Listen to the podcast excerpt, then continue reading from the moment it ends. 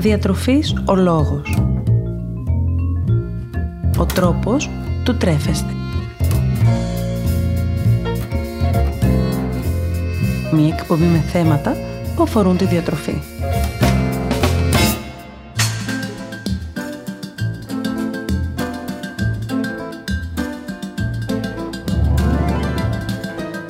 Καλησπέρα, καλησπέρα. Καλή και ευλογημένη χρονιά να έχουμε. Είμαι η Μαριάννα Μανώλη, διαιτολόγος, διατροφολόγος και σήμερα που το μεγαλύτερο μέρος των γιορτών έχει πια περάσει, είμαι εδώ για να συζητήσουμε μαζί τον τρόπο με τον οποίο μπορούμε να επανέλθουμε στις πιο ισορροπημένες διατροφικές μας συνήθειες. Εντάξει, είναι δεδομένο πως αν όχι όλοι, τουλάχιστον οι περισσότεροι, φάγαμε λίγο παραπάνω κατά τη διάρκεια της γιορτινής περίοδου.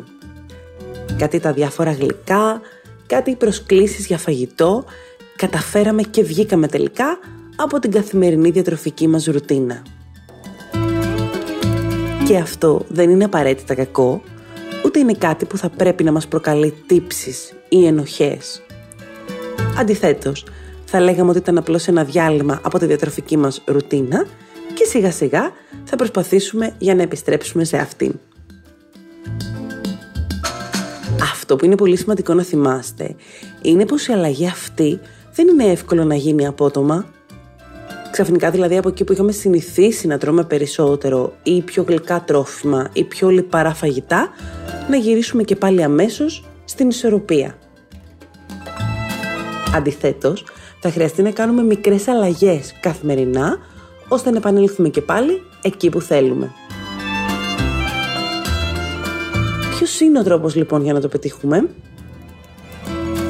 Αρχικά θέλω να θυμάστε πως σε καμία περίπτωση ο τρόπος είτε για να χάσουμε τα κιλά των γιορτών που ενδεχομένως έχουμε πάρει είτε για να επανέλθουμε στις διατροφικές μας συνήθειες δεν είναι η αφαγία, οι στερετικές δίαιτες ή η αποτοξίνωση.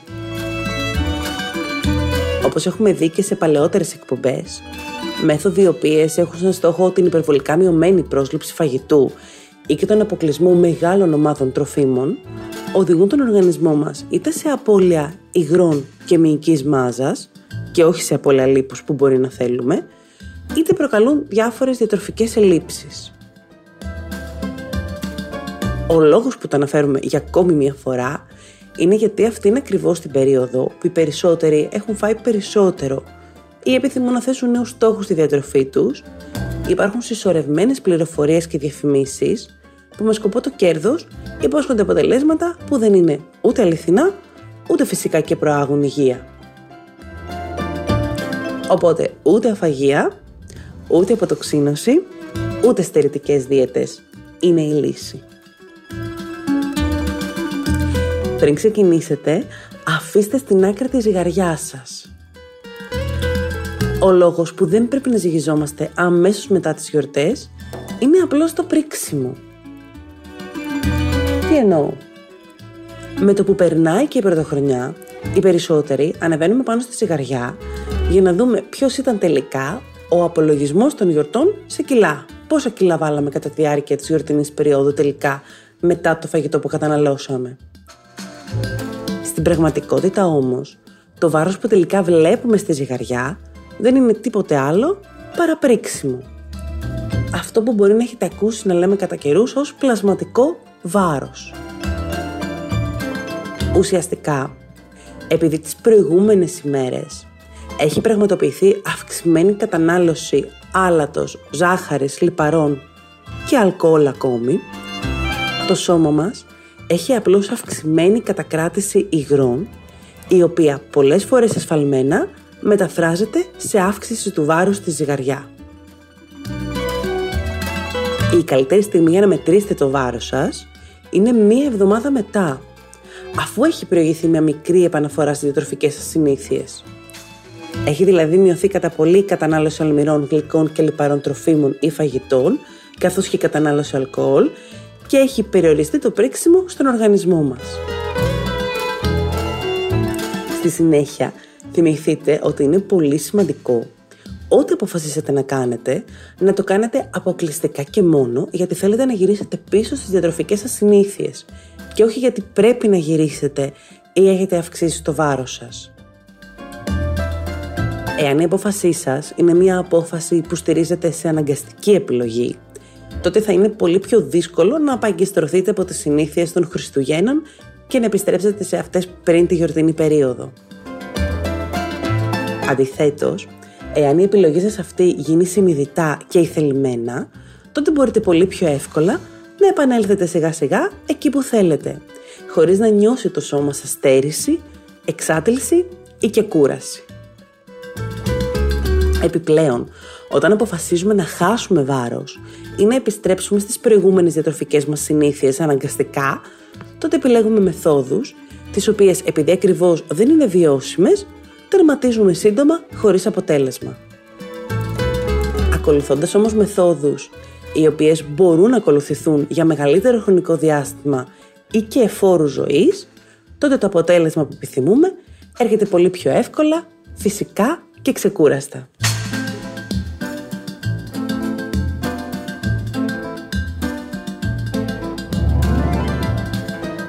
Με ποιον τρόπο λοιπόν μπορώ να επιστρέψω πίσω στις διατροφικές μου συνήθειες ή να μειώσω το βάρος που αυξήθηκε κατά την περίοδο των γιορτών; Πάμε να δούμε μαζί ορισμένους τρόπους με τη βοήθεια των οποίων μπορούμε σιγά σιγά να επανέλθουμε στην καθημερινότητά μας χωρίς στερήσεις ή αυστηρότητα. Πρόκειται για μεθόδους που έχουμε συζητήσει κατά καιρούς πολλές φορές και παραμένουν διαχρονικά η καλύτερη και σταθερότερη αξία για να μπορέσουμε να επιτύχουμε το αποτέλεσμα που επιθυμούμε. Νούμερο 1 και ίσως το πιο βασικό είναι τα χιλιοϊπωμένα, μικρά και συχνά γεύματα. Το λέμε συνέχεια και ίσως ακούγεται πια κουραστικό, αλλά η κατανάλωση μικρών και συχνών γευμάτων είναι πολύ σημαντική ώστε να μπορέσουμε να μειώσουμε την αυξημένη πρόσληψη φαγητού μέσα στην ημέρα. Καταναλώνοντας μικρά και συχνά γεύματα, μπορούμε να έχουμε καλύτερο έλεγχο τόσο της όρεξής μας, όσο και του κορεσμού μας. Με αποτέλεσμα να μην υπερκαταναλώνουμε φαγητό και μάλιστα φαγητό αυξημένο σε λιπαρά, αλάτι ή ζάχαρη. Βάλτε πάλι πρόγραμμα στις ώρες που καταναλώνετε το φαγητό σας. Είναι λογικό μέσα στις γιορτές να έχουν αλλάξει κατά πολύ οι ώρες που καταναλώνουμε το φαγητό μας. Κάτι τα ίσως πιο αργοπορημένα ξυπνήματα, κάτι τα βραδινά τραπέζια ή καλέσματα, όλοι βγήκαμε από τη ρουτίνα μας τις ώρες που καταναλώναμε το φαγητό μας. Αυτό έχει σαν αποτέλεσμα να είναι πολύ πιο εύκολο να καταναλώσουμε φαγητό ώρες που πραγματικά δεν το χρειαζόμαστε. Επιστρέφοντας πάλι στις κλασικές ώρες που συνηθίζαμε να καταναλώνουμε τα γεύματά μας, μπορούμε πολύ πιο εύκολα να επανέλθουμε και στη διατροφική μας ρουτίνα. Μπείτε πάλι σε τάξη. Θυμηθείτε ότι η οργάνωση είναι το κλειδί για μια ισορροπημένη διατροφή. Αρχίστε πάλι οργανώνοντας το πλάνο διατροφής της εβδομάδας σας, καθώς και τη λίστα των αγορών σας η διατροφή μας αυτές τις μέρες ήταν πιο αόριστη και πολλές φορές μάλιστα το πρόγραμμα του φαγητού δεν ήταν καν στο χέρι μας όταν μας καλούσαν για παράδειγμα σε κάποιο τραπέζι. Με αποτέλεσμα να βγούμε από τις συνήθειές μας χωρίς να το καταλάβουμε. Επιπλέον, οι αγορές στο σούπερ μάρκετ, εκτός από τα βασικά ψώνια, περιελάμβαναν λιπαρά, αλμυρά ή γλυκά τρόφιμα που συνήθως δεν αγοράζουμε, με αποτέλεσμα να έχουμε και πιο άμεση πρόσβαση στην κατανάλωσή τους. Ξεκινήστε λοιπόν οργανώνοντας το πλάνο διατροφής της εβδομάδας σας, αλλά και τη λίστα των αγορών σας.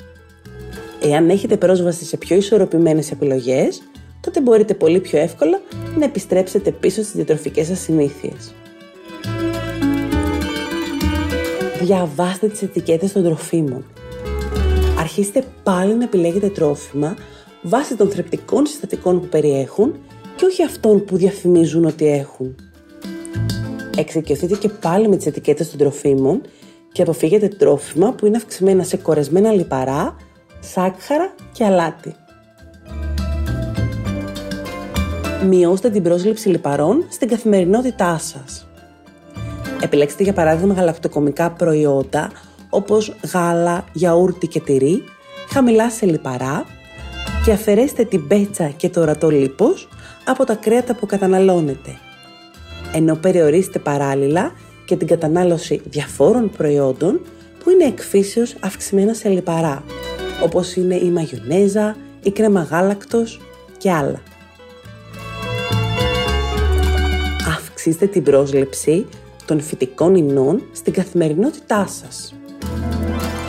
Οι φυτικές ίνες, όπως έχουμε αναφέρει και άλλες φορές στο παρελθόν, εκτός του ότι βοηθούν στην ενίσχυση του κορεσμού και συμβάλλουν και στην καλύτερη ρύθμιση του σακχάρου του αίματος, έχουν την τάση να δεσμεύουν μέρος της χολυστερόλης του γεύματός μας και να το αποβάλουν χωρίς να το προσλάβει τελικά ο οργανισμός. Αυξήστε λοιπόν τις σαλάτες στα κυρίως γεύματά σας, επιλέξτε να καταναλώσετε δημητριακά ολικής άλεσης και εντάξτε και πάλι τα φρούτα στην καθημερινότητά σας. Μάλιστα, επιλέξτε τόσο φρέσκα φρούτα όσο και αποξηραμένα τις ώρες εκείνες της ημέρας που έχετε αυξημένη επιθυμία για γλυκό. Περιορίστε την κατανάλωση ζωικών τροφίμων. Στις γιορτές συνηθίζεται να γίνεται αυξημένη κατανάλωση κρέατος πέραν του επιτρεπόμενου ορίου σύμφωνα με τα κριτήρια υγείας. Επιστρέψτε λοιπόν στην κατανάλωση κρέατος σε μία με δύο φορές την εβδομάδα και ενισχύστε την εβδομαδιαία κατανάλωσή σας σε ψάρια, όσπρια και λαδερά. Χρησιμοποιήστε μικρότερο πιάτο στα κυρίως γεύματά σας. Αυτές τις ημέρες βγήκαν όλα τα καλά σερβίτσια και τα πιάτα γέμισαν μέχρι επάνω. Ξεγελάστε λοιπόν το μυαλό σας χρησιμοποιώντας μικρότερα πιάτα. Και πάλι θα είναι γεμάτα, ώστε να νομίζει το μυαλό μας ότι καταναλώνει μεγάλη ποσότητα, ενώ στην πραγματικότητα η ποσότητα που τελικά καταναλώνουμε είναι πολύ μικρότερη. Έτσι, με αυτόν τον τρόπο, περιορίζουμε την κατανάλωση του φαγητού μας χωρίς να νιώθουμε ιδιαίτερη στέρηση. Αφαιρέστε τα ορεκτικά από τα κυρίως γεύματά σας. Προσπαθήστε να χρησιμοποιήσετε τη μέθοδο του πιάτου και αφήστε εκτός επιπλέον φαγητά που μπορεί να αυξήσουν σε θερμίδες, λιπαρά και αλάτι την κατανάλωσή σας.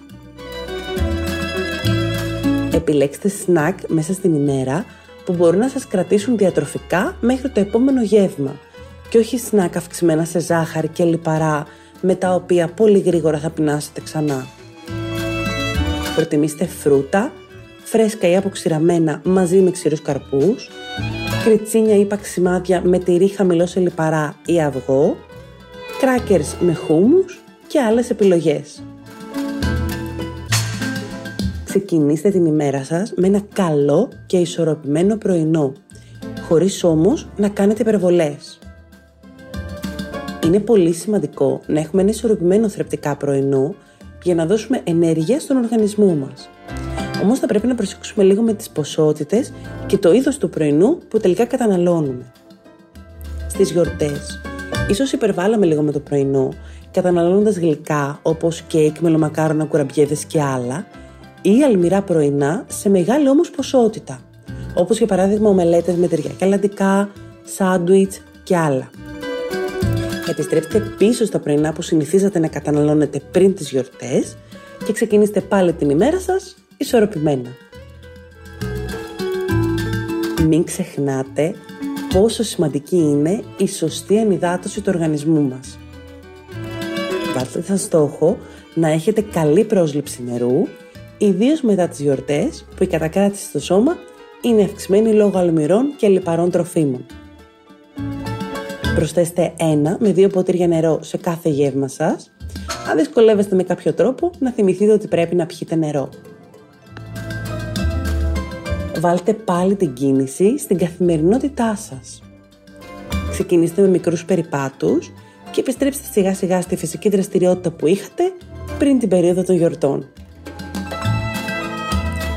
Τέλος, μην ξεχνάτε πόσο σημαντικό είναι να κοιμάστε καλά. Αυτές τις ημέρες το πρόγραμμα του ύπνου μας άλλαξε πολύ και λόγω των συνθήκων. Αρχίστε πάλι να βρίσκετε τα ωράρια του ύπνου σας και προσπαθήστε να φροντίζετε ώστε να κοιμάστε τουλάχιστον 7 με 8 ώρες την ημέρα.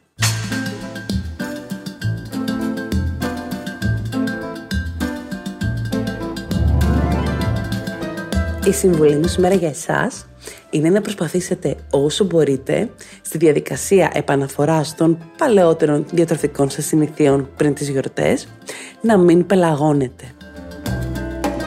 Ναι, σίγουρα θέλουμε να επιστρέψουμε στις πιο ισορροπημένες συνήθειές μας και ίσως και να έχουμε κουραστεί και λίγο από το πρίξιμο και το φούσκωμα που αφήνει το φαγητό των γιορτών. Όμως αυτό δεν είναι κάτι που θα πρέπει να μας αγχώνει ή και να μας στρεσάρει. Δεν χρειάζεται από την πρώτη ημέρα να αλλάξουμε άρδιν τις συνήθειες που αποκτήσαμε μέσα στις γιορτές. Μπορούμε όμως μέρα με τη μέρα να προσπαθούμε να αλλάζουμε σιγά σιγά έστω και μία συνήθειά μας. Και με μικρές αλλαγές θα δείτε σιγά σιγά τόσο το σώμα σας όσο και τη διάθεσή σας να επανέρχεται στις προηγούμενες διατροφικές τους συνήθειες χωρίς να χρειάζεται να πιεστείτε ή να ζοριστείτε. Το μόνο που ίσως χρειάζεται να έχετε είναι καλή διάθεση και να μην το σκέφτεστε διαρκώς και καθημερινά. Σκοπός είναι η όλη αυτή διαδικασία της επαναφοράς στις προηγούμενες διατροφικές μας συνήθειες να γίνεται αργά και φυσικά. Θέλω να θυμάστε πως όλα όσα αναλύουμε και συζητάμε μαζί κάθε φορά είναι καθαρά ενημερωτικού χαρακτήρα και δεν αποτελούν σε καμία περίπτωση ιατρικές συμβουλές. Άλλωστε, όπως έχουμε πει πάρα πολλές φορές, ο κάθε άνθρωπος έχει τις δικές του ανάγκες, προτιμήσεις και επιλογές που θα πρέπει να λαμβάνονται υπόψη εξίσου πριν από οποιαδήποτε οδηγία. Για ακόμη μια φορά μην ξεχνάτε πως αν πάσχετε από κάποιο νόσημα θα πρέπει πάντοτε να ακολουθείτε τις διατροφικές συστάσεις που αφορούν την πάθησή σας. Τέλος θυμηθείτε πως ό,τι και αν κάνετε, νοσείτε ή όχι, δεν πρέπει να ξεχνάτε να ζητάτε πάντοτε τη γνώμη ενός επιστήμονα υγείας που γνωρίζει το ιατρικό σας ιστορικό και μπορεί να σας κατευθύνει πάντοτε με γνώμονα τις δικές σας ανάγκες σε συνδυασμό με την ιατρική γνώση. Σας περιμένω λοιπόν στο Instagram καθώς και στο Facebook Διατροφής ο Λόγος όπου μοιραζόμαστε μαζί καθημερινά διάφορες ιδέες σχετικά με το φαγητό, συνταγές, έξυπνες συμβουλές, διατροφικά tips και γνώσεις. Ελάτε να συζητήσουμε για διατροφή και υγεία, αλλά και να λύσουμε τις δικές σας απορίες ή τις δικές σας ανησυχίες σχετικά με τη διατροφή. Περιμένω εκεί τις δικές σας ιδέες και προτάσεις για επόμενα θέματα που ενδεχομένως θα θέλετε να συζητήσουμε ή σας απασχολούν. Σας ευχαριστώ πολύ για την ώρα που μοιραστήκαμε παρέα και ελπίζω να θυμάστε να απολαμβάνετε τις στιγμές σας. Και κυρίως να μην ξεχνάτε πως εμείς ορίζουμε το φαγητό μας και όχι το φαγητό μας εμάς. Να έχετε μια υπέροχη χρονιά με υγεία σωματική και ψυχική αλλά και τύχη. Να είναι αυτή η χρονιά που θα καταφέρετε να εκπληρώσετε όλους τους στόχους και τις επιθυμίες σας. Καλή χρονιά και καλή σας συνέχεια.